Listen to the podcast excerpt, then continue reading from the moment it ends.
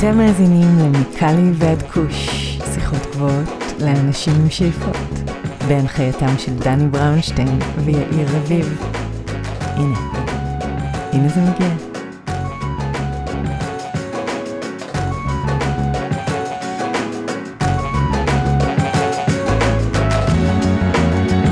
אהלן אהלן, מה קורה יאיר? אני בסדר גמור דני, מה שלומך? סביר כרגיל. אז היום יש לנו פרק מיוחד ושונה, פרק פחות אקדמי, פחות מדעי. השבוע אירחנו את גלי סילבר, אשתו של, למי שלא מכיר, אשתו של עמוס סילבר, מייסד טלגראס, אה, שכבר יושב במעצר שלוש וחצי שנים. אז מאחר ולא היינו יכולים לראיין אותו באופן ישיר, ראיינו את גלי, קצת אה, לקבל עדכון על מצבו, ולדבר על טלגראס, ועל מה שקרה שם, ועל מה שקורה שם עכשיו. וזהו, אז אני מציע שפשוט נקפוץ בפרק, נדבר הרבה אחרי על טלגראס ועל המצב. אז זוהי גלי סילבר. גלי סילבר, בוקר טוב, צהריים טובים, ערב טוב, מה שלומך? בסדר גמור, ברוך השם, מה נשמע? אה, לא רע בכלל, ובטח אתם שואלים למה אמרתי בוקר, צהריים וערב, את יושבת היום איפה? אה, בשער ניו יורק. יפה, אז אצלך צהריים, אצלי כן. בוקר בקליפורניה, ויאיר, שותפי להנחיה, נמצא בתל אביב, ישראל. אה, מה נמצא קורה, יאיר? בלילה, הכל בסדר בלילה, גמור. כן. אז גלי, קודם כל תודה רבה ש- שהצטרפת אלינו אה, לפרק המיוחד הזה, ואני רוצה להתחיל דווקא ברקע, אה, רקע ההיכרות שלך ושל עמוס. איפה, מתי ובאיזו נסיבות הכרת את עמוס? אוקיי. בפעם הראשונה שכאילו הייתה, שהייתה לי אה, אינטראקציה איתו, זה היה אה, תחילת אה, 2017 לדעתי, משהו כזה. אני לא אפרט את הנסיבות האלה, אבל כאילו יצא לנו ככה אה, לדבר, לא איזה משהו רציני כזה, החלפת מידע. אחר כך אני הייתי אז בארץ, הייתי בישראל, הוא היה בניו יורק. אה, כשאני חזרתי לארה"ב, כאילו גרתי אז אה, בטקסס, ואז אה, חזרנו קצת לדבר. אחר כך מטקסס עברתי לניו יורק, אה, עברתי לאיזה כפר של חסידים באמצע שום מקום ביער, ב upstate, כאילו, ולא כל כך ידעתי לאן אני הולכת ולא כלום, והייתי אצל משפחה אה, שאירחו אותי. אה, איזה שנה אגב אנחנו מדברים? אה, סוף 2017. ואז אה, הייתי, בגלל שהייתי באיזה חור, כאילו בכפר, כשאני כאילו אומרת כפר, כאילו אני ממש, זה, זה היה וילג', כאילו זה אפילו לא היה עיר או טאון, כאילו זה היה וילג', זה היה אולי תחנת דלק אחת בכל האזור, כמה חנויות כאילו כשרות של, אה, של חרדים, חרדים חסידים.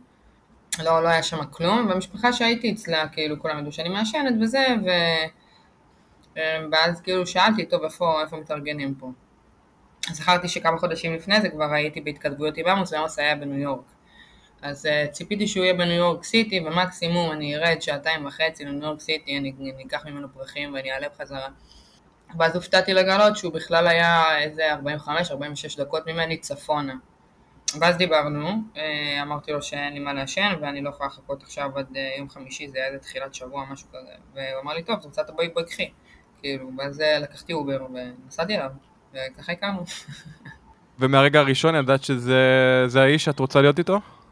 קודם כל כן, הוא היה כל, כל, הוא היה כזה חמוד וכזה מתוק וכזה מקסים וכזה מרשים ובן אדם ממש ממש ממש טוב, כאילו אני זוכרת שגם הלכנו לסופר והיה איזה בן אדם שלא היה לו מספיק כסף לשלם על המצרכים כאילו.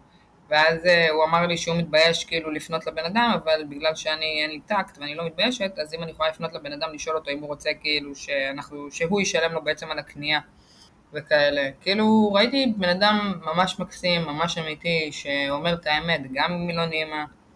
אה, ועד היום כאילו אני, אם אני רוצה לשמוע, כאילו לפני שאני שואלת אותו שאלות, אני כאילו אם אני רוצה לדעת את התשובה או לא, אז אה, כן, אני יודעת שיגיד לי את האמת.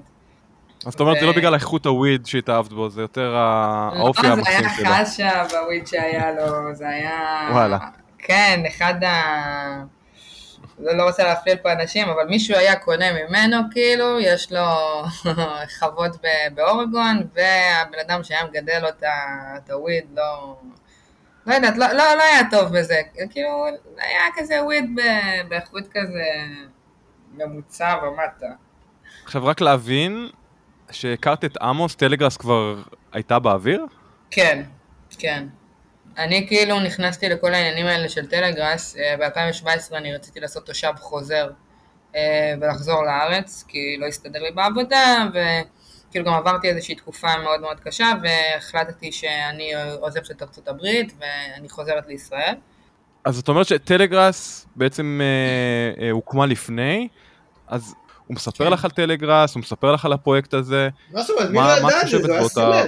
אני, אני הכרתי את טלגראס, כאילו, אני באתי לארץ בסוף 2016, וכאילו, כבר התחלתי להתארגן מטלגראס ב-2017, במרץ כזה. גם עמוס היה אה, מוכר הרבה לפני טלגראס. כאילו, כן, אז. זהו, אבל בגלל שאני חייתי רוב הזמן בארצות הברית, אז אני לא הכרתי את עמוס מלפני. כי אני כאילו, אני מגיל 18 בארצות הברית, זה היה הפעם ראשונה שעשיתי תושב חוזר. כאילו הייתי רגיל שם כמויות עצומות של וויד אה, בארצות הברית, הייתי גר בטקסס, היינו קונים 7 גרם ב-50 דולר. טקסס אגב די קשוח מבחינת וויד, זה לא מדינה כן. שהיסטורית ידועה בתמיכתה בצמח הירוק. כן, אבל השוק השחור עדיין... אה, אני שנייה רוצה לחזור לטלגראס, בטח. אז את מתחילה לצאת עם עמוס, הוא מספר לך על טלגראס, מה את חושבת על טלגראס באותם ימים והמעורבות של עמוס בפרויקט הזה? אני הייתי מתארגנת בטלגראס כשהייתי בארץ, אז כאילו בעיניי זה היה... את אבל כרגע מדהים. מדברת כלקוחה, כרגע אני מדבר יותר כן. כמישהי שיוצאת עם, עם הבעלים והמנהל בפועל של, של טלגראס. אז המנכ"ל. איך, איך את רואה את זה מה, מהזווית שלך, המנכ"ל, איך שלא ת, תתארו את זה? כאילו שזה דבר פשוט מדהים, שזה קבוצה גאונית, שכאילו מאוד מאוד אהבתי, מאוד מאוד התחברתי והייתי מוכנה באמת אה, לעשות מה שאני יכולה בשביל שעמוס יוכל לעבוד על הפרויקט שלו, על, ה, על הסטארט-אפ שלו. עמוס היה עובד כל היום, כל היום הוא היה עובד, היינו אה, הולכים, כאילו אני כבר הייתי נרדמת ב-9 PM בערב, כאילו, והיינו קמים למחרת ב-4 וחצי לפנות בוקר, קפה ועבודה, כאילו.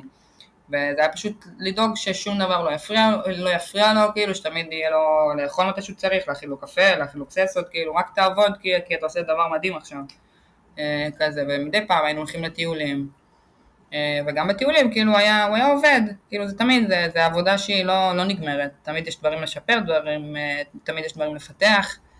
כזה, כאילו, בעיניי זה דבר גאוני ומדהים, ו- ואני בעד, מאוד מאוד בעד, כאילו, מה שאתה עושה. היה בכל זאת איזה, היה איזה חשש כלשהו? אה, בכל זאת, מדברים על ישראל של, אה, מה, 2000 ו... ב-2017. אז אמ, היה איזה, איזשהו חשש אמיתי, בכל זאת זה מישהו שאת יוצאת איתו, מישהו שאת אוהבת, עושה משהו שהוא נחשב לא חוקי עדיין, לצערנו. היה איזה חשש כלשהו? קודם כל, החוקי לא חוקי זה משהו שצריך להתברר בבית משפט, על זה אנחנו מנהלים משפט, כי אנחנו מבחינתנו לא עברנו על החוק, ומבחינת הפרקליטות זה עבירה על החוק, אז זה משהו שצריך להתברר בבית המשפט, אז חוקי לא חוקי אנחנו עדיין לא יודעים. שנייה, אין אבל- ויכוח בינינו שקנאביס, ושוב, אני מדבר לצערנו ולצערך ולצער כולנו, אין לגליזציה לצער. המאזינים, קנאביס נכון. לא חוקי בישראל, הוא חוקי לשימוש רפואי מ... כן, אבל לדעתי שנת השאלה אם עמוס בכלל 2009. מכר קנאביס, כאילו אי אפשר, אתה לא יכול להגיד... עמוס לא מכר קנאביס. עמוס בעצמו לא מכר אפילו גרם, גם טלגרס לא מכרו אפילו גרם, טלגרס זה בסך הכל פלטפורמה לפרסום מודעות, כמו Craigslist, כמו, אה, לא יודעת, אה, מקביל לישראל ליד שתיים, מי שרוצה מעלה את המודעות שלו, רק שפה מדובר במודעות של קנאביס. אה, זאת אומרת שהיה חשש, אבל לא אמרת, בסך הכל הוא עושה משהו שהוא חוקי, כי הוא לא עובר על החוק, הוא לא מוכר בעצמו, הוא רק משמש כפלטפורמה. אז החשש היה אמיתי, או שזה משהו שהיה יותר ברקע ולא השפיע יותר מדי על היום-יום שלכם? אני לא חשבתי על זה בכלל, אני לא חשבתי שאי פעם יעצרו אותו, אני לא חשבתי שאי פעם משהו כזה יכול לקרות, אני לא חשבתי שאני אהיה מבוקשת בארץ, אני לא חשבתי אפילו לרגע מבוקשת שיש איזשהו בארץ? סיכון במה שהוא עושה. כן, אני רגע, לא רגע, יאיר. יאיר, ספרי לנו מה אני- מה קורה, מה מה הסטטוס שלך כרגע. אני wanted, כאילו. כן, הם לא נורמליים. נראה לי אני מה? זה מגוחך. כמה, כשותפה לפשע, כמישהי ש... מה, למה למה את מבוקשת? על- על על זהו. איזה בסיס? אז אה, מ-2017 עד 2019, כשזה המעצר של עמוס בעצם, וזה הסעיפים, כאילו, 2017-2019, זה כאילו התקופת פעילות של טלגראס על... אה, אבל כאילו, מ-2017 עד 2019, אז הם אומרים שאני חברה בארגון פשיעה, אוקיי? כי הם מגדירים, הפרקליטות מגדירה את טלגראס כארגון פשיעה. ומ-2019 עד קורנט, מה אנחנו, אוגוסט אה, 2022, אז אה, מבחינת הפרקליטות אני ראשת ארגון פשיעה. הם חולים בקטע מטורף, כאילו, הם לא נורמליים. וואו. כן, אני לישראל לא יכולה להיכנס, וגם כשאני נעצרתי אז במעצר של כולם של ה-42 אנשים, אחרי שעברתי חקירה וחקירות של שבע שעות ובאו מלהב 433 טסו מישראל לניו יורק לבית שגרנו וה-FBI וה-DEA והמשטרה המקומית ופשטו לנו על הבית, עמוס הזה היה באוקראינה, אני הייתי בבית בניו יורק, קפצו אלינו אחרי שסיימו לחקור אותי והכל וחצי שנה אחרי כשנפגשתי עם הראש של התיק של ה-FBI בשביל שיחזיר לי את המחשב, את הטאבלט של הילד, את הטלפון וכאלה והסברתי לו, כאילו, היה לנו פגישה ארוכה, הסברתי לו מה קורה, מה מדינת ישראל עושה לנו, והיה לו דמעות בעיניים, והוא אמר כאילו, תקשיבי, אל תצאי מארצות הברית, רק אנחנו נגן עלייך, וכל מדינה אחרת הם לא ירצו את הכאב ראש הזה ויסגירו אותך לישראל, ואני לא יודע מה, מה יקרה לך, אבל אל תצאי מארצות הברית. ואני פה, לא יצאתי מארצות הברית כבר שלוש וחצי אבל שנייה, אין, אין הסכם הסגרה של ארצות הברית וישראל? זאת אומרת, לא על עבירה כזאת. כן יש, אבל זה, פה מדובר בקנאביס ואפילו לא מכרנו גרם, אז לא עברנו על החוק בארצות הברית, אז אין להם שום עניין איתנו, גם אמר לי, בעלך היה איש חופשי לגמרי אם הוא, אם הוא לא היה יוצא מארצות הברית, ולא היינו אפילו, אה, לא היינו עושים לכם כלום. אם ישראל זה לא היעד הבא מן הסתם, למה דווקא ניו יורק? לא, לא הייתה איזושהי סיבה מיוחדת, כאילו, זה, כי אז כבר ב-2000, בסוף 2016 כבר עברתי לניו יורק, אמ, ואז שם גם הכרתי את עמוס, ואז כזה, אתה יודע, ניו יורק מזכיר לי את הבית כזה, עד שעמוס יחזור, ואז נראה לאן הוא רוצה לעבור לגור, אבל אני, אין לי איזה... עמוס פעיל עוד מ-2012, היה לו ב-2014 את ליל הבנקים הגדול. אחרי ליל הבנקים הגדול, ישב בכלא. הוא על, על גידול עציץ, הוא היה מעלה להם אה, פוסטים בפייסבוק שהוא, ש, של משטרת ישראל שהוא מעשן בנגים, הוא היה עושה להם אה, מבצעי שתילה המוניים בתחנות משטרה. הוא היה אה, באמת מבחינתם, הוא היה מפר את השקט והשלווה והציות של האזרחים בישראל והיה מוציא את כל הצרכני קנאביס כאילו מה, מה, להסתיר ולהיות בשקט, אלא פשוט לעשות את זה בפומבי ואנחנו לא מפחדים ותעשו את זה חוקי, אין מה לעשות, כולנו מעשנים, אין לנו במה להתבייש, אנחנו לא עבריינים. ואז הוא נסע לארצות הברית. ואז ב-2015 הוא נסע לארצות הברית, כן. ובארצות הברית אי אפשר להסגיר את עמוס לארץ. הוא לא נסע הברית בגלל שאי אפשר להסגיר אותו או משהו כזה, הוא פשוט אזרח אמריקאי. הוא נסע מסיבות אחרות, הוא גם בהתחלה עשה עבודות trimming, כל הקטע של טלגרס הגיע הרבה אחרי שהוא הגיע הברית, לפחות איזה שנה נכון. אחרי. שנתיים, נכון, נכון. אז כאילו בהתחלה הוא היה הברית בלי כל הסיפור של טלגראס, ואז טלגראס התחיל... ואנשים עדיין היו מפרסמים לו על ה... גם במשך כן. על ה wall. בדיוק, אנשים היו מפרסמים לו בפייסבוק, על הקיר, בפייסבוק, מלא אנשים אה, בחשבונות פיקטיביים היו מפרסמים לו על הקיר מודעות של קנאביס, שזה בעצם יעני מיני טלגראס. בשלב מסוים אה, כשכבר נגמרו לו החמשת אלפים חברים וכל הזמן אנשים ביקשו להצטרף וכאלה והוא אמר אני גם אה, לא, לא, לא יכול לשלוט בזה יותר כאילו אני לא יכול לעשות את זה לבד הוא אמר אני פורש כאילו ואז הוא טס לארה"ב במטרה לפרוש ולעזוב את כל העניין של הקנאביס ואז עם הזמן ועם, ה, ועם הלחץ ועם הביקוש היו פונים אליו גם הרבה מאוד חולים, תעזור לנו, ואם אתה יכול להשיג לנו תרומות וכאלה וזה, ואז באיזשהו שלב אה, אחד החברים כאילו שהכירו אותו עוד מהמאבק, אמר לו תקשיב יש אה, אפליקציה שקוראים לה טלגרם, אפשר לפתוח שם קבוצות בלי הגבלה למשתמשים, ובוא נעבור לטלגרם, וככה בעצם אה, טלגרס אה, התגלגלה. יפה, ושוב, אז בארצות הברית אי אפשר להסגיר אותו לארץ, כי מבחינת ארצות הברית הוא לא עובר שום פשע, כי הוא לא מכר וויד, הוא לא מכר שום דבר נכון. בעצם. אז היו צריכים להוציא אותו. מאוקראינה, כדי להסגיר אותו משם. וגם בתור אזרח אמריקאי, ארצות הברית לא מסגירה את האזרחים שלה. נכון? ארצות הברית אומרת אם אוקיי. עשיתם משהו אנחנו נטפל בכם פה. כן. אגב, את גם אזרחית אמריקאית? היום? כן, ברוך השם, תודה לאל, כן. יפה, מצוין. אז אני רוצה שנייה לשאול אותך שאלה קצת יותר נוקבת, כי אוקיי. הביקורת כלפי טלגראס, וכנראה מה שמשך את הרשויות בסופו של דבר, הייתה סביב הכביכול מכירה לקטינים, ומכירה לקטינים של קנאביס ופסיכדלים, שנעשתה דרך הפלטפורמה גם אם עמוס, שנייה, שנייה. גם אם עמוס לא מכר את זה. מבחינת פסיכדליה מעולם לא היה מכירה לקטינים. הייתה קבוצה בנפרד שהיא לא קשורה לטלגראס, שהיא קבוצת פסיכדליה, לא בניהול עמוס, לא בהשגחת עמוס, לא קשור לזה, מישהו אחר בתיק ששחררו אותו מהתיק הנפשי, אוקיי? הוא היה אחראי על הקבוצה של הפסיכדליה. קודם כל, כאחד, בכלל בשביל להיכנס לקבוצה, זו לא הייתה קבוצה פתוחה, כאילו לכל מי שרוצה, כמו בטלגראס, שיכול להיכנס לערוצים ולמצוא מה שהוא רוצה. היית צריך לעבור מבחנים במשך חודשים, להראות שכבר יש לך ניסיון עם פסיכדלים, להיות מעל גיל 18, אה, היית עובר סינונים ומבחני אישיות וכל מיני דברים כאלה, והמטרה של הקבוצה הייתה, כמו בעצם טלגראס, שאנשים לא עכשיו יקנו, נגיד סתם, יגידו להם, יחפשו לקנות עכשיו איזה, לקנות אסיד ממישהו לצורך העניין, ואתה לא יודע מה יש בפנים. אז זה היה גם עובר בדיקות לוודא שמוכרים את החומר הנכון, שלא יפגעו בהם, שיהיה להם מקום בטוח להתארגן ולשמור על הצרכן. וזה היה מעל גיל 18, זה לא היה לקטינים בכלל, בכלל, בכלל, בכלל, ובשביל להתקבל היית מחכה לפחות חצי שנה, בשביל להתקבל לקבוצה בכלל. זה אני חייב לקחת במקסימום אני זוכר שם איזה אוקיי. 800 איש, זאת הייתה קבוצה מאוד קטנה. כן, גם קבוצה מאוד מאוד מצומצמת, אני לא יודעת אם 800 איש או פחות, אבל זאת הייתה קבוצה מאוד מאוד מצומצמת, עם הרבה מאוד פיקוח, ולתת מקום כאילו של ביטחון ל- לצרכן. כי אם כבר החלטת שאתה רוצה לעשות את הדברים האלה, אז בוא תעשה את זה בסביבה יותר בטוחה, כדי שלא חס וחלילה ייגרם לך איזשהו נזק. כזה. זאת הייתה המטרה של הקבוצה, והייתה בנפרד מטלגראס, לא תחת המטריה של טלגראס ולא תחת הניהול של טלגראס. שזה חשוב לציין. אוקיי. אז אם ככה, זאת אומרת, והרשויות מכירות במה שאת אומרת, או ברור שהם מכירים, ברור, אבל הם אוהבים להפיץ את מה שהם אוהבים להפיץ, הם יודעים את זה טוב מאוד, גם בעדויות, גם בזה, הכל זה, המנהל של הקבוצה, שחררו אותו מהתיק, כאילו, סגרו נגדו את התיק, ואמרו לו לך הביתה, כאילו, הוציאו אותו לנפשי, הם יודעים את זה, הם יודעים טוב מאוד, הם. פשוט אוהבים להפיץ בשביל הנרטיב שלהם, בשביל להצ- להצדיק את המעצר המוגזם של שלוש וחצי שנים, כאילו, כאילו מדובר פה באיזה פבלו אסקובר. אה, של, של סמים, כאילו, שהרוויח מזה מיליארדים וחילק ל, לילדים ברחוב. זה ממש לא נכון.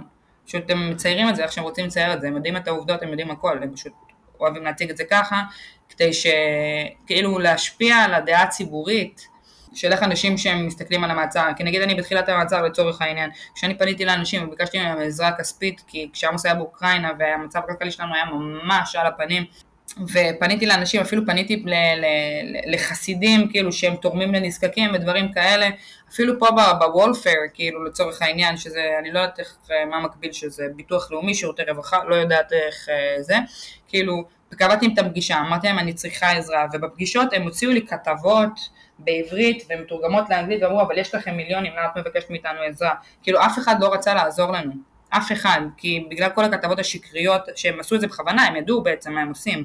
כאילו זו הייתה טקטיקה ו- וכל המבצע שלהם הוא היה מאוד מתוכנן, הם עבדו עם קרימינולוגים, הם ידעו מה היו ההשלכות, הם ידעו הכל, כאילו הם עשו הכל בשביל שגם לא נקבל עזרה, גם אף אחד לא ישמע אותנו, והם מבחינתם, יש כאילו, בוא נציג את זה כארגון פשיעה, נכניס אותו לכלא, נכניס את כולם לכלא ונגמר הסיפור, הם תכננו גם לעצור אותי, אני פשוט דפקתי ברית ובדקה 90 לא טסתי לאוקראינה. אז כאילו, אני מסתכל על זה כאלוהים שמר עליי שלא טסתי לאוקראינה, ואני יכולה פה לדבר ולהציג את הסיפור. שלוש וחצי שנים אני נלחמת בשביל להציג את הצד של האמת, ולא רק את הכתבות שהם מוציאים, כי הרי המשטרה שולטת גם, גם בתקשורת. אז אה, מלחמה לא, לא פשוטה. אז אפרופו המבצע עוקץ באוקראינה, היו חששות לפני? זאת אומרת, האם חשש לפני, ש... לפני שהוא טס? דיברתם על זה שזה יכולה להיות מלכודת? קודם כל, עמוס לא רצה לטוס. כאילו, אני מניחה שהוא חשד. אמ, אני זאתי שעבדו עליה יותר פסיכולוגית עם הקרימינולוגים בשביל כאילו לשכנע את עמוס לטוס. כאילו, זה נקודה מאוד אה, מאוד מאוד אה, כואבת.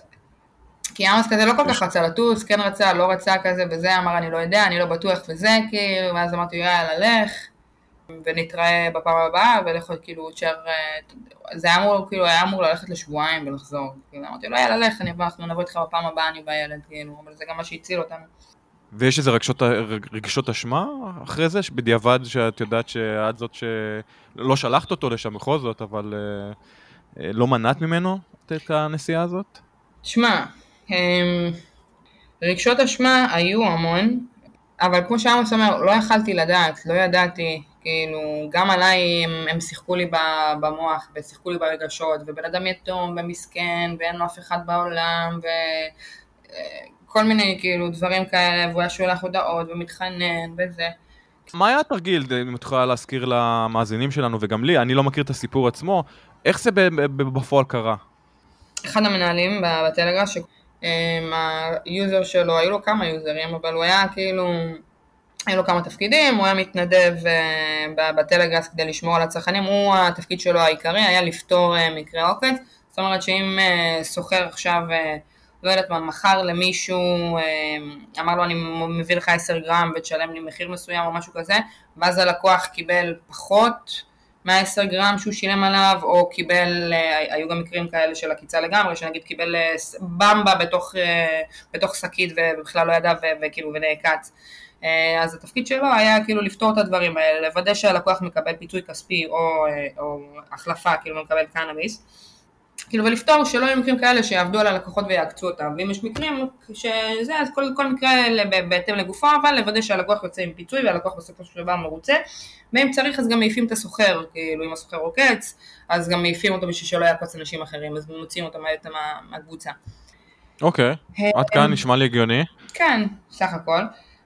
והוא אמר כאילו ש... ואז אה, בוא נגיד כמה חודשים לפני החתונה במרכאות, שלא הייתה שום חתונה, הוא שלח לי הודעות, שלח לי כאילו אה, תמונה של, אה, תמונות, שתי תמונות של טבעת, אמר לי תבחרי, אמרתי לו מה זה, למי זה, ואז הוא אמר לי אני מציע נישואים, מצאתי תאוות חיי, אני יתום, אני משפחה, טה טה טה טה טה, אמרתי לו יופי, מזל טוב, כאילו בנה את הסיפור הזה במשך כמה חודשים.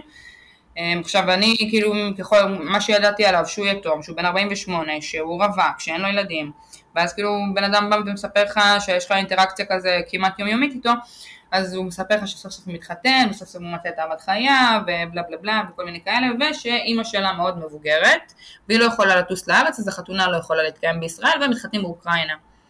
כזה, ואז הוא הזמין אותנו בעצם לחתונה. אה, ואז הוא גם הזמין את עמוס. הכל פייק? זאת אומרת, כל הסיפור, חתונה, קשר, לא, הכל זה לא פייק, שום כן? דבר, ובכלל מדובר בפדופיל, שאחר כך חשפו אותו בתקשורת. והוא גם קיבל 5 מיליון שקל ממשטרת ישראל. הם היו מממנים לו את המעשי פדופיליה, הם ידעו שהוא פדופיל, הוא גנב ממשטרת ישראל איזה 400 אלף שקל בביטקוין, כאילו, והמשטרה ידעה את זה, ועשו לו נו נו נו. כאילו אם המשטרה אוהבת להגיד שהם ניסו להגן על הילדים וכאלה, אז למה הם משלמים כסף לפדופיל שהם יודעים שעם הכסף הזה הוא משלם, אה, בשביל הוא משלם לקטינים בשביל לאנוס אותם, והם ידעו את זה ויש את זה אגב, מה שאת. אומרת הוא נקבע בבית משפט? זאת אומרת, הוא ידוע לציבור? כן? כן, היו על זה גם כתבות. שהוא פדופיל, כן. ושהוא גנב מהמשטרה כסף, כן. וש... אם תעשה וואו, גוגל. ותחפש את המדינה טלגראס, אתה יכול למצוא אה, גם את הפדופיליה וגם את הגניבה של הכסף, גם את זה שהוא סחר בקוקאין ובנשק תוך כדי שהוא עד מדינה, כל הדברים האלה תוך כדי שהוא עד מדינה וחתום על הסכם שאסור לו לעבור על החוק. אמיתי. תכשיט אמיתי. המשטרה פה נכון. יאיר, באמת אה? ירדה נמוך עם הסיפור הזה של העד מדינה הזה. אמ, ובגלל שכאילו אני חשפתי את הזהות שלו עוד בהתחלה, אז כאילו יש צו, צו איסור פרסום בישראל על השם שלו. אבל בגלל שאני בהתחלה כבר חשפתי את הזהות שלו כבר בימים הראשונים למעצר, הבנתי שזה בעצם הוא, עשה את כל הבלאגן הזה ואת כל ה... אה, זה, אז ברגע שפרסמו בתקשורת שהוא פדופיל, כאילו, שהמשטרה ידעה שהוא פדופיל, ואחרי שזה יצא לתקשורת הם, הם רצו להגיש נגדו כתב אישום, ואז הוא ניסה להתאבד. מאז כבר אה, כמעט שנה, כאילו כבר 11 חודש הבן אדם במצב צמח, אה, אין עד מדינה, לא יהיה עד מדינה, הוא לא יעיד, והם עדיין מחזיקים אותם במעצר. כבר כמעט ארבע שנים היום, נכון? אה, היום אנחנו בדיוק אה, שלוש שנים וחמישה חודשים ושבע ימים. מה את חושבת על הצורה בה הפרקליטות מנהלת את תיקי טלגראס? נראה לי שאני יודע מה התשובה, אבל בכל זאת. אה, אני לא יודעת במילים מנומסות, במה, כאילו, איך אפשר לה- להגיד את זה בצורה... דברי חופשי, אבל אה, הם מן פשוט הסתם, מושחתים אנחנו... בקטע מגעיל, אין דין ואין דיין, אין להם אלוהים, הם לא רואים אף אחד בעיניים ואין אף אחד מעליהם שמפקח עליהם בשביל לעצור את הבזבוז משאבים הזה והתפירת תיקים המטורפת הזאת. יש לנו גם פגסוס בתיקים, כאילו הם לא רואים בעיניים, הם החליטו לתפור ו- ו- וזהו, כאילו, והם עד המוות, הם יעשו כל מה שביכולתם בשביל לתפור, הם לא יורדים מהעץ, הם יודעים שיש פה בן אדם חף מפשע שיושב שלוש וחצי שנים. הם יודעים שהוא לא הרוויח כספים, הרי הוא לא מואשם גם בעבירות כלכליות לעומת כל ה-28 נאשמים, כל ה-28 כתבי אישום, עמוס היחיד שלא מאשימים אותו בעבירות כלכליות. הוא מבחינת האישומים, הוא עם האישומים הכי, הכי נמוכים מבין כל התיק, כאילו, אבל הם מבחינתם ראש ארגון פשיעה. בגדול כל מה שמנסים לעשות פה זה משפט ראווה למען יראו וייראו, שאף אחד לא יעז לערער על הסמכות של מדינת ישראל לגרום לכולם לציית להם, ושאף אחד לא ינסה לעקוף את המערכת ולפתוח איזושהי מדינה טובה יותר. כאילו יש משפט שאומר אה, The system is not broken, it's exactly how it meant to be והוא כאילו עקף את המערכת כזה כי בעצם לא צריך משטרה, יש צוות עוקץ, לא צריך, אה, כי נגיד אם עכשיו מישהו נעקץ, אה, והולך למשטרה להגיד, אה, גנבו לי את הקנאביס ועקצו אותי בכסף, יעצרו את הבן אדם, לא יעצרו את הסוחר. יש גם מקרה מאוד מפורסם של, של סוחר שהזמינו ממנו, ואז קפצו עליו ערבים ודקרו אותו בכל חלקי גופו, ולקחו לו גם את השקית של הקנאביס, הוא הלך, התפנה לבית חולים, ועצרו אותו והוא ישב שנה וחצי. את הדוקרים אפילו לא חיפשו. אז וואו. כאילו, אין, אין, אין, אין עם מי לדבר, וכאילו פשוט טלגראס היא, היא מקום, כאילו עדיין יש טלגראס אגב, אבל טלגראס היא מקום של, יש לך הגנה, כאילו דברים שאתה לא יכול לפנות למשטרה, כמו הטרדות מיניות, ואז הם סוגרים את זה מחוסר עניין לציבור וכאלה, יש צוות הטרדות מיניות, יש צוות תוקת שמטפל במקרים של עקיצות, יש לך למי לפנות, יש גם את החלוקה לנזקקים כל הזמן, שזה תרומות לאנשים חולים שאין להם כסף אה, לקבל במרשם, או שהם לכאורה לא זכאים, זכאים לקריטריונים של, של המרשם שמשרד הבריאות נותן להם וכאלה, אבל הם עדיין צריכים עזרה. אז כאילו ביטוח לאומי יש, אה, משטרה יש, אה, צוות אכיפה יש, בתי משפט לכאורה כאילו יש גם שמחליטים אתה צריך להחזיר לבן אדם את הכסף או שהלקוח ניסה לעקוץ אותך כאילו יש, יש את הכל, יש את כל המערכות בצורה הרבה יותר טובה מאשר כאילו במדינת ישראל. וגם איך שאני רואה את זה זה גם מאוד מאוד עניין של אגו ושל המונופול של הקנאביס שמנוהל על ידי אה, ראשי ממשלות לשעבר ורמטכ"לים לשעבר ו... כל מיני כאלה, גם, גם לפני כמה ימים קראתי שראש המוסד לשעבר אה, קנה חוות קנאביס בפורטוגל, כאילו יש פה מונופול מאוד מאוד מאוד מאוד חזק, ומבחינתם, הרי אחרי המעצרים הם התחילו את הרפורמה, שבועיים אחרי המעצרים הם התחילו את הרפורמה, הרפורמה של הקנאביס בישראל זה לא משהו שחשבו עליו ביום אחד, הם תכננו את זה מראש.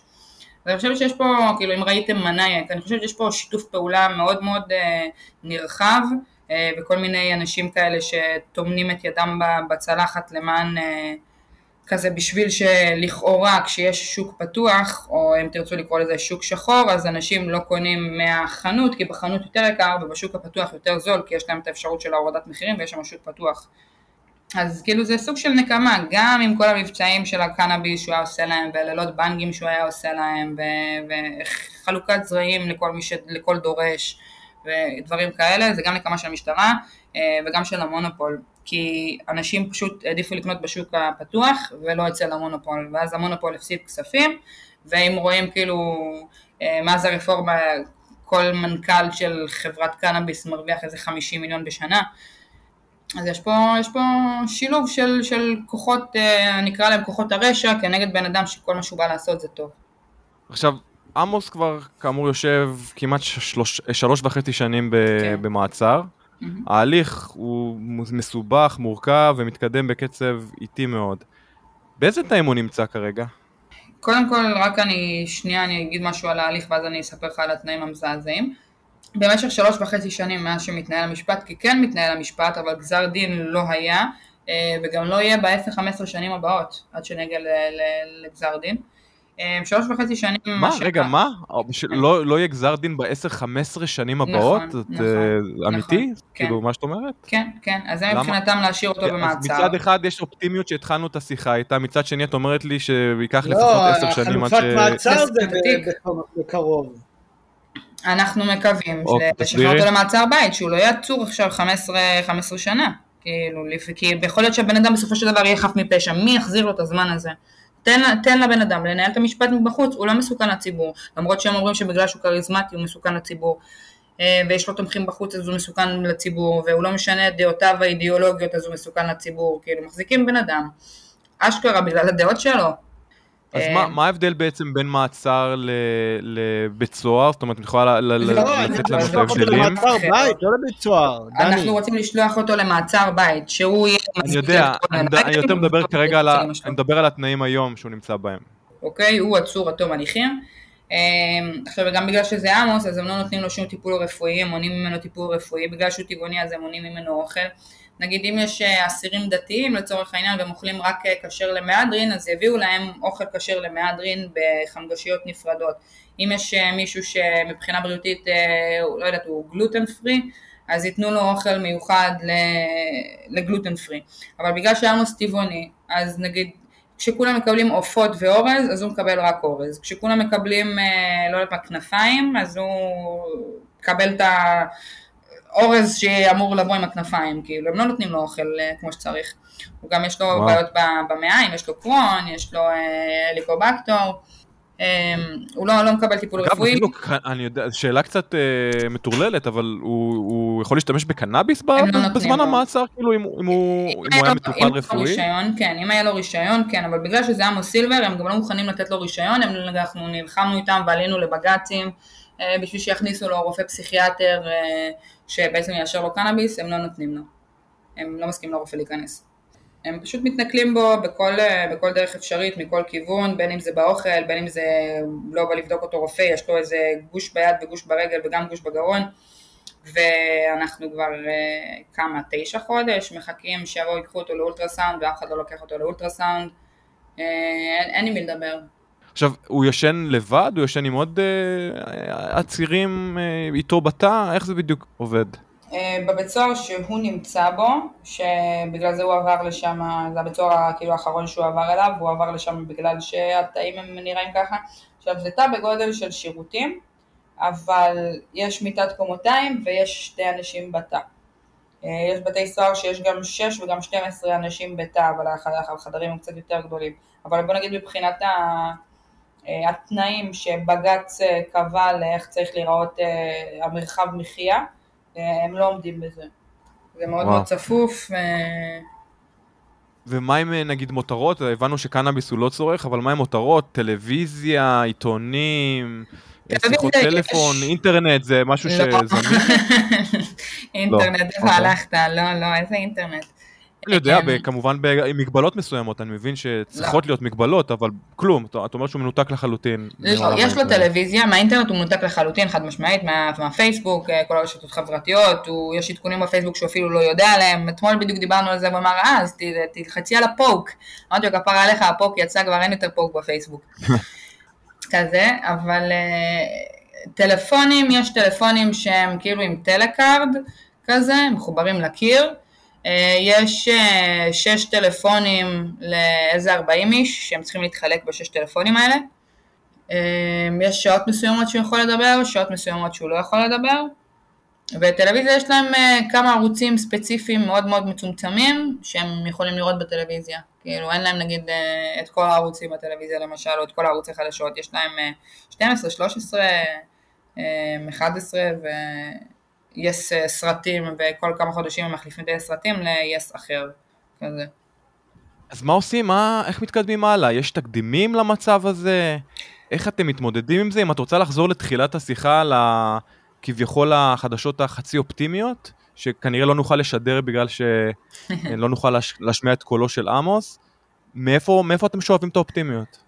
תשמע, כמו שהוא אמר בהתחלה, השופטת, עם כל ההחלטה ההזויה שהיא האריכה לו את המעצר בעוד 90 ימים מה-20 לשביעי, אה, והיא כתבה בהחלטה שהמשיב, זאת אומרת אה, עמוס, לא שינה את דעותיו, הפוליט... אה, דעותיו הפוליטיות אה, לגבי אה, התועלות של קנאביס רפואי, ולכן היא משאירה אותו במעצר. אה, כאילו, כאילו מנסים לעשות לו איזושהי אה, סדרת חינוך כזה, כאילו שלוש וחצי שנים, מה, אתה לא תגיד שאתה נגד אה, קנאביס ולגליזציה זה דבר רע, אז לא, הוא לא יגיד את זה. גם זה אגב מה שמצפים שהוא יגיד? או הם מצפים שהוא יגיד שקנאביס זה דבר רע והוא נגד לגליזציה? וזה מה שכביכול ישחרר אותו? אה, אני לא יודעת אם זה ישחרר אותו, בגלל שזאת המערכת, אין, אין אמונה, הוא יכול להגיד את זה, ואז אחר כך יגידו, אה, אתה אמרת, אז אתה ראש ארגון פשיעה, יאללה ביי, אז אי אפשר להאמין להם. אה, אבל כן הם היו מצפים, כאילו הם כל הזמן, אה, על זה מחזיקים אותו, שהוא לא שינה את הדעות שלו, אבל היא נתנה גם איזשהו פתח שאמרה אם תביאו עוד מפקחים, שמפקחים זה אומר כאילו כשאתה יוצא למעצר בית אז צריכים להיות איתך אנשים 24/7, והם אמורים כאילו לפקח עליך, ואם חלילה אתה בורח, או אם אתה מוריד את האזיק אלקטרוני מהרגל ושם אותו על הכלב, או משהו כזה, אז הם צריכים מיד להתקשר למשטרה ולמנוע ממך לברוח. למרות ששמים ערבות וכאילו עוד, עוד מלא דברים, אבל זה, זה מפקחים, הם אמורים להיות איתך אנשים 24/7, כאילו כל הזמן בשביל לוודא שאתה לא יוצא מהבית. אז היא בעצם נותנת... אז יש, אז יש אופטימיות שזה יקרה? אז אנחנו מביאים עוד מפקחים. אמרה תביאו עוד מפקחים ו... ובוא נראה, כאילו, ותחזרו לבית משפט המחוזי ותבקשו שם עוד דיון. ואז היא אמרה, ושבית המשפט המחוזי יחליט בחוכמתו. אנחנו מקווים שהיחליט בחוכמתו הזה, זה כאילו, טוב, תפסיקו להביא את זה לעליון כל הזמן, ותנו לו ללכת, כאילו, למה אתם כל הזמן מביאים אותו אלינו, תנו לו לשחררו את הבן אדם. כזה, שלוש וחצי שנים ואין בן אדם אחד, אין עד אחד או מישהו או קטין או, או בגיר שיגיד נפגעתי מעמוס או עמוס עשה לי איזשהו משהו, כאילו אין בעדויות אף אחד, יש איזה 330 עדים, כולם שוטרים שהשתתפו במעצרים כאילו של ה-42 איש של המעצרים, זה העדים. כאילו אין עדים, אין מישהו שיגיד קניתי מעמוס, אין מישהו שיגיד קניתי מהמנהל הזה, אין מישהו שיגיד אני קטין וקניתי מטלגראס, אין אף אחד, לא, אין, אין, אין אף אחד. אז אה, תשמעי, דיברנו על עמוס, דיברנו עלייך, דיברנו על ההיכרות שלכם, דיברנו על מה קרה שם בדיוק במבצע העוקץ הזה. ספרי לנו למה הוא החליט להקים מפלגה ולהיכנס לפוליטיקה. מה אמ, הסיפור שם? מה, מה המטרות? האם את, האם את חושבת שזה ריאלי שתיכנסו לכנסת? אמ, קודם כל, למה עמוס אה, בעצם הקים את המפלגה? הוא מאוד מאמין שהוא, בגלל כל החוויות האלה שהוא עבר, אה, גם עם השחיתות של הפרקליטות ושל המשטרה, כאילו הוא באמת מאמין שהוא יכול לשנות, וגם בגלל עם הניסיון של, של ניהול של, אה, ובעצם להקים את טלגראס, שזה עם קהל מאוד מאוד קשה, זה אנשים שהיו גונבים ואנשים שהיו פורצים לבתים, אנשים שהיו שודדים אנשים אחרים, זה הפך אותם כאילו זה נותן להם מוטיבציה להיות אנשים טובים ולהתנהג יפה בעצם, ולא לעשות את כל הדברים האלה, וגם זה פתח להם בערך כ-15 אלף מקומות עבודה שונים, השוק הפתוח הוריד את הקנאביס ב-60% לפחות, כאילו פעם אה, גרם היה עולה 120 אה, שקל לגרם, והיום הממוצע שלו הוא 30 שקל לגרם. אז בגלל שכאילו יש לו כבר הצלחה עם, עם שוק פתוח ועקרונות אה, ליברליים כלכליים מסוימים, הוא מאמין שהוא באמת יכול אה, להוריד את יוקר המחיה בארץ, גם מבחינת הדירות, גם מבחינת כל מיני, האוכל, המיסים, אה, וזה לא מפלגה שמתרכזת רק בקנאביס, קנאביס זה כאילו עניין שהוא דווקא די זניח, כי ביום הראשון ש, שהוא ייכנס לכנסת והמפלגה תיכנס לכנסת כבר תהיה לגליזציה, ברגע שתהיה לגליזציה יהיה אפשר לקחת את המיסים מהלגליזציה, להשתמש בהם, ולהפחית את המיסים בדברים אחרים, למשל. כאילו בגדול... זה לא מרגיש אבל כמו, כמו, כמו קפיצה מעל הפופי, כי בכל זאת אתם נלחמים כרגע על uh, שחרור, uh, השחרור של עמוס למעצר בית. מה, מה אתם צריכים עכשיו uh, מפלגה פוליטית על הראש, כאילו? קצת להבין את הרציונל שעומד מאחורי ההחלטה. Uh, תראה, אם מישהו נגיד, uh, לא יודעת מה, אם נגיד היית אומר את זה על טלגראס לפני חמש שנים, היית אומר מה, בשביל מה אתה צריך את זה, ואתה, ואולי אתה לא תצליח בכלל, ואולי זה לא יעשה שום דבר טוב. אבל עמוס כאילו בתכלס הוא פורץ דרך, הוא לא... קודם כל גם, גם הבן אדם הראשון שעצור שלוש וחצי שנים אה, לפני המשפט בלי עבירות אה, אלימות ובלי קורבנות ובלי מתלוננים, הוא גם באמת זה שפרץ דרך בעניין הזה של, ה, של הטלגראס וגם עכשיו העצור היחיד אי פעם נראה לי במדינת ישראל שמתמודד לכנסת בזמן שהוא עצור. תראה מי ששפוט לא יכול להתמודד לכנסת שבע שנים. אז בגלל שהוא פורץ דרך בכל כך הרבה דברים, וגם ב-2014 הוא גם עשה את ליל הבנגים ואף אחד וכולם, כאילו, והרבה אנשים אמרו לו לא, אתה לא תצליח ודברים כאלה, כאילו, אני מאמינה בו, אני יודעת שיש לו המון המון ניסיון, יש לו הרבה הרבה מה לתת, וכאילו, הוא הוכיח, הוא הוכיח, זה גם המפלגה היחידה שבאמת הוכיחה בפועל, ולא סתם נתנה איזשהו מסע, אלא באמת אה, הוכיחה בפועל שיכולים ומסוגלים לגרום לשינוי, וכבר גרמו לשינוי. ועמוס מאוד מאוד אוהב פוליטיקה, כאילו הוא היה קם בארבע, חמש לפנות בוקר מאז שהוא ילד בשביל לשמוע חדשות ולראות אה, מה קורה, והיה קורא ספרים על פוליטיקה, וגם אה, לצבא, כאילו הוא היה אז חרדי, כן? אז הוא התגייס לצבא מתוך רצון לתרום למדינה ולעשות שינוי, וכאילו מאוד מאוד, יש לו הרבה מוטיבציה לעשות הרבה דברים טובים, והוא גם הוכיח בעבר שהוא מסוגל לזה. אז אני מקווה לטוב, ניבחר, ניבחר, לא ניבחר, לא ניבחר. אבל יש כיוון, יש כיוון לצדק סוף סוף. תודה רבה. אז יפה, גלי סילבר, קודם כל, שוב תודה רבה שבאת לתוכנית שלנו היום.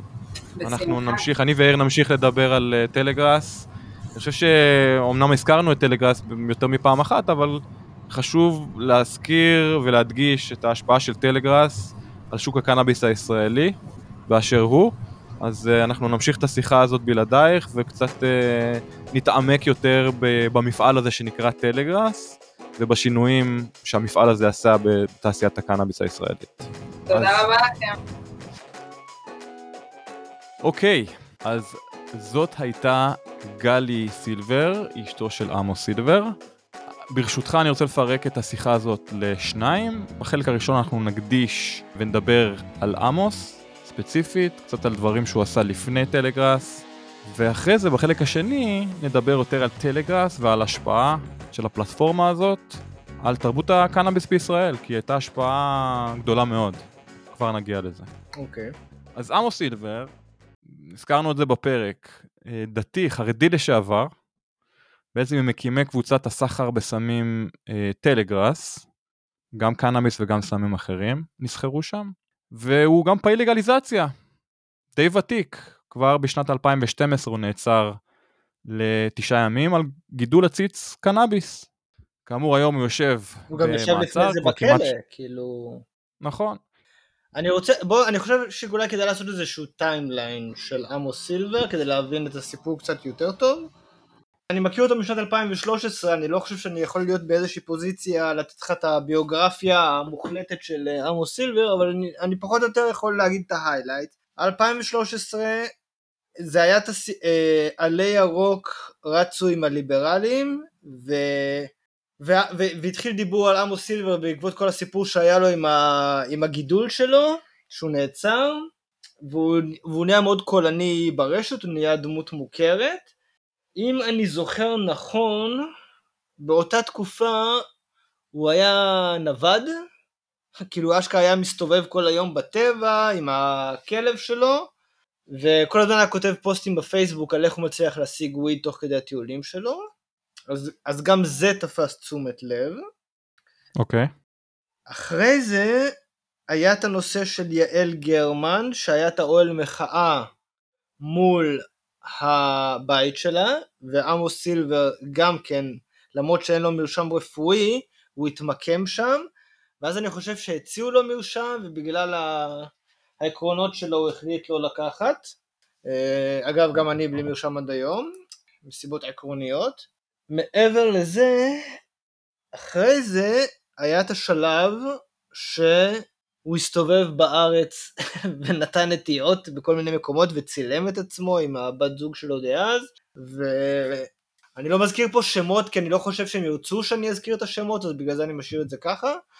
אז היה את המבצע נטיות הזה ואז הוא התחיל לעבוד על ליל הבנגים שזה היה אירוע מטורף. אני אומר לך עמוס סילבר והיה איתו עוד תסביר קצת. תסביר על ליל הבנקים הגדול, מה זה בעצם? מה זה היה? יותר חשוב מליל הבנקים הגדול, צריך להבין את, ה, את ההכנה הלוגיסטית שנעשתה לאירוע הזה. זה היה, לפי מה שאני זוכר, זה היה עמוס ועוד בחור בשם אה, עופר אה, ברטוב, שגר ב, באבו גוש באותה תקופה. יכול להיות שגם היום הוא גר שם, אבל הוא היה בכלא גם כן. אז שניהם הם אשכרה חרשו את הארץ, חרשו את הארץ, כאילו נסעו ממקום למקום, אז עמוס סילבר ועופר ברטוב עוברים מדן ועד אילת, ואשכרה מדן ועד אילת, מפיצים את הבשורה של ליל הבנגים, שאם אני זוכר נכון זה היה כאילו יום הקנאביס, אנשים באו בלילה ונשארו עד 4 ו-20 לפנות בוקר, והיו שם מלא אנשים, היו שם אלפים של אנשים, וכל האלפים של האנשים האלה, זה היה fucking פעילות שטח מטורפת, אני לעולם לא ראיתי מישהו מגייס ככה אנשים למטרה כמו שנעשה לאירוע הזה, זה היה מדהים מבחינה לוגיסטית בעיניי, ואני חושב שזה, כאילו ללא ספק זה האירוע הלגליזציה הכי גדול שהיה בהיסטוריה של מדינת ישראל, כאילו כשהמתמודד לכתר זה ההפגנה של שמים לזה סוף, אבל כאילו אני חושב שליל הבנקים היה הרבה יותר גדול, אם אני זוכר נכון. זה היה מטורף מה שהלך שם, מטורף. וואלה, ומה שאירוני הוא כמובן שגם סילבר וגם שותפו עופר אה, ברטוב נעצרו על ידי המשטרה, אני חושב יום או יומיים לפני האירוע, ולא הספיקו להשתתף באירוע שהם בעצמם ארגנו, אבל כמו שאתה אומר, לא, היה להם אה, צו, אה, צו הרחקה מירושלים. נכון, הם היו באבו גוש. אבל כמו שאתה אומר, האירוע עדיין היה מוצלח ומשך אלפי משתתפים, אם לא עשרות אלפים, אתה יודע כמה היו שם? לא, לא חושב שעשרות אלפים, אני מאמין שהיה שם חמשת אלפים, משהו כזה, אבל מלא אנשים באים לגן הוורדים, כאילו למשכן הכנסת, ועושים שם אה, בנק עם הפרצוף של המשטרה. מלא, מלא אנשים, לא היה שם שום פחד. המשטרה לא יכלה להתמודד עם הכמויות של זה, התחילה להפעיל אלימות, הסוסים התמסטלו לגמרי, הסוסי משטרה התנפלו לחלוטין, אתה רואה שהם לא מבינים מה קורה, זה היה אירוע פסיכי, זה פשוט היה באמת חוויה היסטורית, ואז פה אני קצת הולך לאיבוד עם הטיימליין, אבל... אני, אה, אני לך קצת, אני יכול לעשות לך קצת סדר אם אתה רוצה. באוגוסט 2014 הוא נעצר, שוב, אה, בגלל מכירת אה, קנאביס לשוטר סמוי, ובינואר 2015 הוא נשפט לתשעה חודשי מאסר בעקבות כן. אותו, אה, אותו כן, אירוע. ואז הייתה לו חברה שגם כן פרפרה את התחת לנסות להוציא אותו מהדבר הזה, עשתה עבודה מטורפת לגמרי גם כן. הוא משתחרר מהכלא, די מהר הוא עוזב את הארץ, ובאיזשהו שלב הוולט שלו הפך, הפך להיות זירת סחר בקנאביס. כאילו, הוא היה אומר, כאילו, האנשים האלה והאלה והאלה מחפשים קנאביס, מי שרוצה מוזמן להציע להם. או שיש את הסוחר הזה והזה, תיצרו איתו קשר, יש לו אחלה זה. כאילו, ואז באיזשהו שלב זה נהיה כל כך כל כך גדול, ואני חושב שמישהו הציע לו בשלב הזה, הכיר לו את טלגרם, ואמר לו בוא, בוא נעשה את הדבר הזה בצורה מסודרת יותר בטלגרם, ואז הוקמה טלגראס, וכל השאר אה, היסטוריה כפי שאומרים, אבל הקטע החשוב פה מכל הדבר הזה זה כאילו, עמוס סילבר עשה בלאגן הרבה לפני טלגראס. היה פרובוקטור לא קטן, טוב ולרע, ובעיקר לטוב מבחינת התנועה שלנו. אני לא רואה פה כאילו, מה זה טוב ורע, למה זה רע? שוב, אה, לא ניכנס לוויכוח, אה, מה שטוב כמובן זה שמבחינת הפעילות שלו למען הלגליזציה, כמובן שהוא עשה הרבה דברים חשובים, הזכרנו את אה, ליל הבנקים בהקשר הזה. מצד שני, מתראיין בתקשורת ואומר שלדעתו קנאביס צריך להיות מונגש לקטינים. שוב, עם זה יש לי קצת בעיה, יכול להיות שמאז הוא שינה את דעתו, דיברנו גם ברעיון על זה שפסיכדלים, לא, לא, אני לא אוקיי. חושב שהוא שינה את דעתו. כמו שאני מכיר את אוקיי. עמוס, הוא ממש לא שינה את דעתו. אבל יש פה עניין שזה לא בעייתי, זה הדעה שלך נכון, סותרת את על הדעה שלו. נכון, זה שאתם לא מסכימים, זה לא נכון, אומר על שאתה זה אנחנו. פשוט פחות מסכימים. מעבר לזה שכמובן החוק הוא אה, בצד שלי, זאת אומרת החוק כן רואה מתן ומכירה של קנאביס וסמים אחרים לקטינים כבעייתי, יותר מבבגירים. תסכים איתי שעדיין כסוחר סמים יהיה לך יותר קל לצאת או לקבל אה, עונש מופחת אם מכרת את הסמים האלו לבגירים, מאשר אם מכרת את הסמים האלו, פסיכדלים או קנאביס, לקטינים. אתה מסכים איתי שיש פה הבדל בעבירה? זה אין ספק שיש הבדל בעבירה. הגישה של עמוס, התזה שלו מאחורי המכירה לקטינים, אומרת שכידוע לכולנו, בין נרצה או לא נרצה, קטינים צורכים סמים, ומעצם זה שהם קטינים, בדרך כלל יש להם גישה לסמים הגרועים יותר, כי כולם עובדים עליהם. אז הוא טען שאם אתה כבר, כאילו, אם מישהו צורך סמים, הוא צריך לעשות את זה בבטחה. זה, זאת הגישה של עמוס לגבי קטינים. להגיד לך שאני מסכים עם זה, לא מסכים עם זה. אני חושב שצריך להיות איזשהו קו שאומר ש... recreational use of cannabis, כאילו שימוש פנאי בקנאביס, הוא מגיל 18 צפונה. כן. אוקיי? רפואי, כמובן שבכל גיל. אני, אבל אתה, אתה תוחם את הקו הזה כדי לנסות להרתיע קטינים מלהשתמש בקנאביס. אמרת 18, פה בקליפורניה זה 21, ברוב מדינות ארה"ב זה 21. בסדר, אבל גם שם אלכוהול זה 21. נכון, אני חושב שוואנס תהיה לגליזציה בישראל, אני חושב שדווקא אה, המדינה תלך על 21, בעיקר בגלל כל ההקשר לצה"ל ולמצב הביטחוני הרגיש בישראל. יכול להיות שאני טועה, אבל ימים יגידו. בוא נגיע לשם. לא יודע, נראה. לי קשה, כי זה, זה אמור להיות לבגירים, אתה מבין? אז אם בגיר נחשב מגיל 18, מה, תאסור על בן אדם שהוא בגיר לא לצרוך קנאביס? כן? כן או לא, אני לא יודע, נ- כן? נראה, ימים יגידו, ימים יגידו, נראה. אז זה יהיה מאוד קשה, כי אם זה, אם זה קורה, אז אתה יכול כבר באותה מידה להעלות את הגיל של האלכוהול ל-21, נכון. ואז כאילו זה מגוחך שאתה נותן לילד בן 18 M16 ביד, אבל הוא לא יכול לשתות בירה כשהוא מגיע הביתה לסופש. זה גם בעייתי לתת לילד בן 18 M16 ביד, אה, לשיחה אחרת כמובן. ילד בן 21 הוא מספיק חכם לא לקחת M16 ליד. כן. אז חזרה לעמוס, אני חושב שדי מיצינו את השיחה עליו, אני רוצה שנייה לדבר על טלגראס ספציפית, על הפעילות של טלגראס ועל ההשפעה הרבה שיש לפלטפורמה הזאת על תרבות ומסחר הקנאביס בישראל. מה דעתך? דעתי היא שטלגראס זה כנראה הדבר הכי חשוב שקרה בקנאביס בישראל אי פעם. וואו.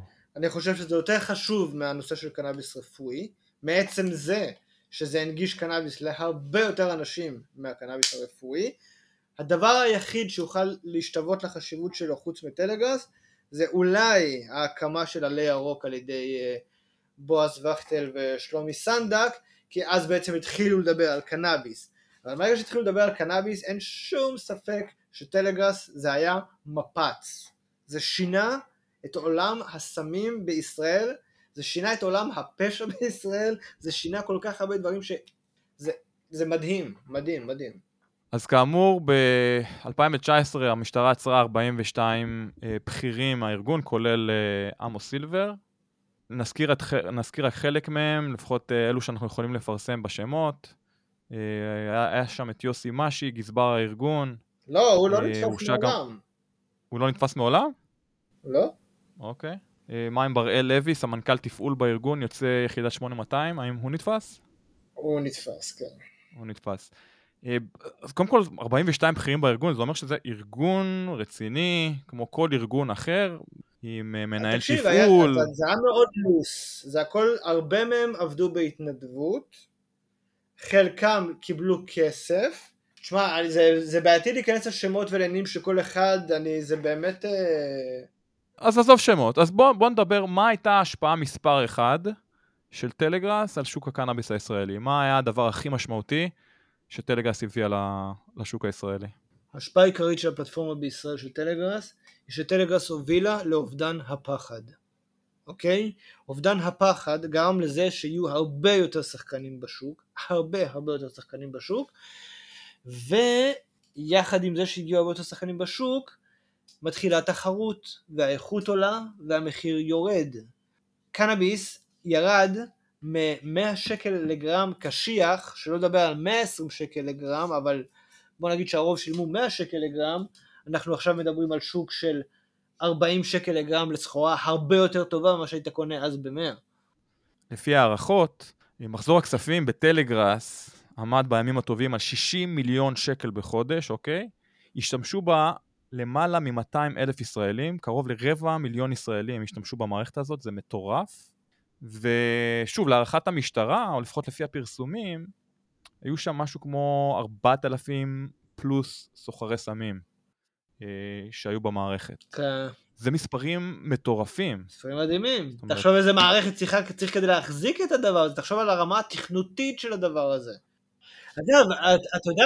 מה שאמרת עכשיו זה מאוד מאוד חשוב, אתה אמרת משהו שאף פעם לא חשבתי עליו לפני זה. אם המשטרה טוענת שהיו 250 אלף לקוחות במערכת, זה אומר, ואפשר לקבוע די בוודאות שטלגראס תפסה לפחות, לפחות 60% מהסחר בסמים באותה תקופה, ואז טלגראס נכנסת, ותשמע, כאילו, כל מי שלא היה מקושר, פתאום יש לו את טלגראס.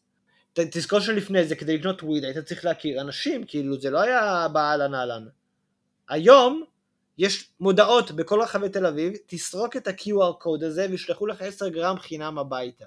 זה מטורף. זה בזכות טלגראס. זה היתר. תהליך שהתחיל בטלגראס, כן. בהקשר הזה אפשר להגיד שבספטמבר 2017, אה, אה, טלגראס יצא בעצמה במבצע של חפש את המטמון. היו כמה כאלה.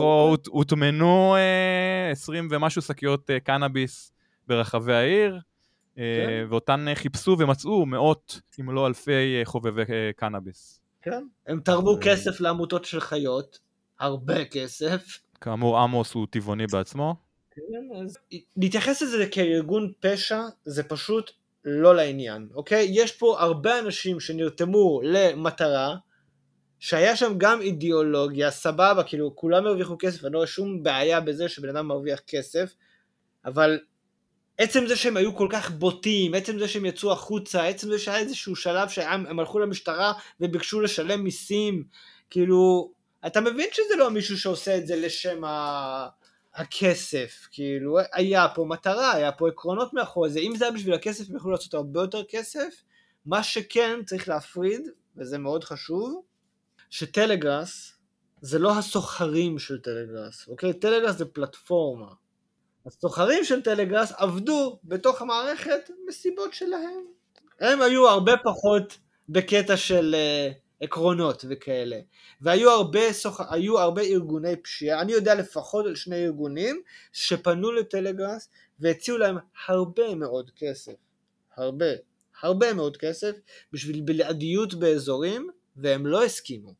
זאת אומרת, הם לא נשברו, למרות שגם לא גם נשברו. כסף היה בצד השני של העסקה. הם לא נשברו, אה, אני יודע גם שזה הגיע לאיומים והם לא נשברו. העקרונות היו חשובים. אני יכול להגיד לך למשל שבאילת, שתמיד היה שם בעיה של, אה, שלא היו מספיק סוחרים באילת, אז הם עשו עניין שאם אתה הולך לעבוד באילת, אתה לא משלם על הפרסום. לעודד סחר באילת. הם רצו פשוט להוביל אנשים לעבוד במקומות שלא עבדו. אז אתה מבין, היה פה איזושהי התנהלות שיש בה אלמנט אלטרואיסטי. אין ספק. וצריך שוב להפריד את הנושא מהמערכת לבין מי שעבד במערכת, כי באמת, יש לך סוחרי סמים שעבדו שם, שהם עשו עבודה מגעילה, מגעילה, כאילו באמת, יצא שם צד מאוד מכוער. של חלק מהסוחרים. כן. ואפרופו ב-2018 אני יודע שדלף אה, לרשת מאגר של אה, רובם, אה, אני חושב של 3,500 סוחרים, כולל אה, פרטים מזהים וסרטונים מפלילים. מה קורה עם טלגראס כן. היום? האם זה עדיין הפלטפורמה ההיא מפעם, או שזה כבר אה, תפס אה, כיוון אחר או זווית אחרת? אני לא יודע מה קורה איתם היום אה, ממש, כאילו, תזכור שהמתכנתים נפלו במעצר, אני לא יודע מי, מה קורה שם היום, אני, אני מעולם לא קניתי בטלגראס, ומהרגע שהפסיקו לדבר על זה, זה לא משהו שהתחלתי לעקוב אחריו, אני עכשיו את מה שאמרתי לך, אמרתי לך כי הייתי בקשר עם הרבה מהאנשים שם בזמן אמת, אפילו באיזשהו שלב הציעו לי לפתוח, הם רצו לפתוח אתר אינטרנט של אה, טלגראס, ופנו אליי וביקשו ממני לעשות את זה, ואני סירבתי. אבל uh, מכיר שם אנשים. לא, לא, לא בהכרח את עמוס, אבל מכיר שם עוד אנשים. נזכיר גם את אה, עד המדינה, שלא נזכיר את שמו כמובן, כי הוא אה, תחת אה, צו איסור פרסום, אבל אכן עד המדינה הואשם גם בהטרדה או אונס של קטינים, וגם בגניבה של 400 אלף ש"ח ממשטרת ישראל, ועל כן עדותו נפסלה, וטוב שכך. לא, עדותו לא לא? נפסלה. לא נפסלה? עדותו לא נפסלה. לא, לא נפסלה. זה בדיוק הביזיון שקורה פה. אתה בטוח אגב? אבל אה, מצד שני אני חושב שעדותו כבר לא נחשבת, כי הוא ניסה להתאבד, וכרגע הבנתי שהוא צמח. הוא ניסה להתאבד, נכון, זאת אומרת, בבית משפט כבר כנראה לא נוכל להביא אותו לקבל עדות, אבל מה שהוא מסר למשטרה עד היום, זה, זה, לא, זהו, זה לא נפסל, למרות שתפסו לא- אותו על אותה, אה, אותו סיפור עם קטינים ו, והגניבה מהמשטרה? זה לא פוסל את העדות שלו באופן אוטומטי? זה פוסל, זה הקטע הקסום שקורה פה, שזה לא נפסל. כאילו, תחשוב, כשאתה חותם על הסכם עד מדינה, חלק מההתחייבויות שלך זה שאתה לא תבצע פשעים. מאז, גם יש לו את הסיפור הזה עם הפדופיליה, וגם את הסיפור הזה עם, ה... עם הגניבה של הביטקוין. כן. אבל כאמור, אין עם מי לדבר כרגע, אה, הבחור נמצא במצב של אה, צמח. אז זה טלגראס וההשפעה האדירה שלה על אה, תרבות הקנאביס בישראל, על המסחר כמובן, ועל הנגישות של קנאביס. שאלה אחרונה, אני כן חושב שזה סיפור מדהים, גם הסיפור האישי של עמוס הוא מדהים, והסיפור של טלגראס ועל ההשפעה שלה אה, על תרבות הקנאביס בישראל. הגיע הזמן מתישהו שמישהו יעשה גם סרט על עמוס ועל טלגראס. מי לדעתך צריך לשחק את עמוס סילבר בכזה סרט? מה? לא יודע. איזה שאלה, אז מי צריך לשחק את עמוס אתה סילבר? לא מלהק. אני לא אוקיי, מלהק, אבל כן נגיד שזה באמת סיפור מיוחד, שאולי שווה לעשות ממנו סרט, אם זה בהוליווד, בנטפליקס, אני לא יודע מי ירים את הכפפה, אבל uh, זה סיפור מאוד לא רגיל, כן? גם הרקע שלו, גם uh, הפרובוקציות שלו בעבר, וגם טלגראס וההשפעה שלה. אז אני חושב שיש פה באמת uh, הרבה מאוד בשר לסיפור עם הרבה מאוד דרמות, שיכול לעניין הרבה מאוד אנשים, גם אם הם לא משתמשים. מה, זה יכול להיות סרט- זה יכול להיות סרט מטורף. זה יכול להיות סרט מטורף, זה יכול להיות Yeah. סדרה מטורפת. טוב, נקווה שנתנו. רעיון למישהו. אז זהו, זה היה פרק 114 עם גלי סילבר, אשתו של עמוס סילבר. מקווים שקצת אה, השכלתם ולמדתם גם עליו וגם על טלגראס, ואנחנו נמשיך לדבר על טלגראס ועל ההשפעה של טלגראס גם בפרקים הבאים. אז זהו, בינתיים, שיהיה אחלה שבוע. אחלה שבוע, דן. תודה שהאזנתם לתוכנית. אם נהניתם ממנה, ומהאורחים שהבאנו לכם, נשמח אם תדרגו אותנו בחמישה כוכבים. כל דירוג או ביקורת חיובית יעזרו לנו להמשיך להביא לכם את האורחים הכי שווים בתעשיית הקנאביס. יש לכם הצעה לאורח או נושא מעניין? נשמח לקבל בקשות והצעות לגבי נושאים או אורחים שמעניינים אתכם, המאזינים שלנו. אנא כתבו אלינו ל- From Kali to Push at gmail.com From Kali to Push במילה אחת at gmail.com אנא אל תיקחו את האינפורמציה שמוגשת בתוכנית כעצות רפואיות או עסקיות. צרו קשר עם הרופא שלכם או כל גוף רפואי מורשה אם אתם מעוניינים לצרוך קנאביס לשימוש רפואי. התוכנית נעשית מתוך אהבה ותשוקה לצמח הקנאביס, אך אינה מעודדת קנייה לא חוקית של מוצריו. תודה על ההאזנה, נשתמע בקרוב. צ'או.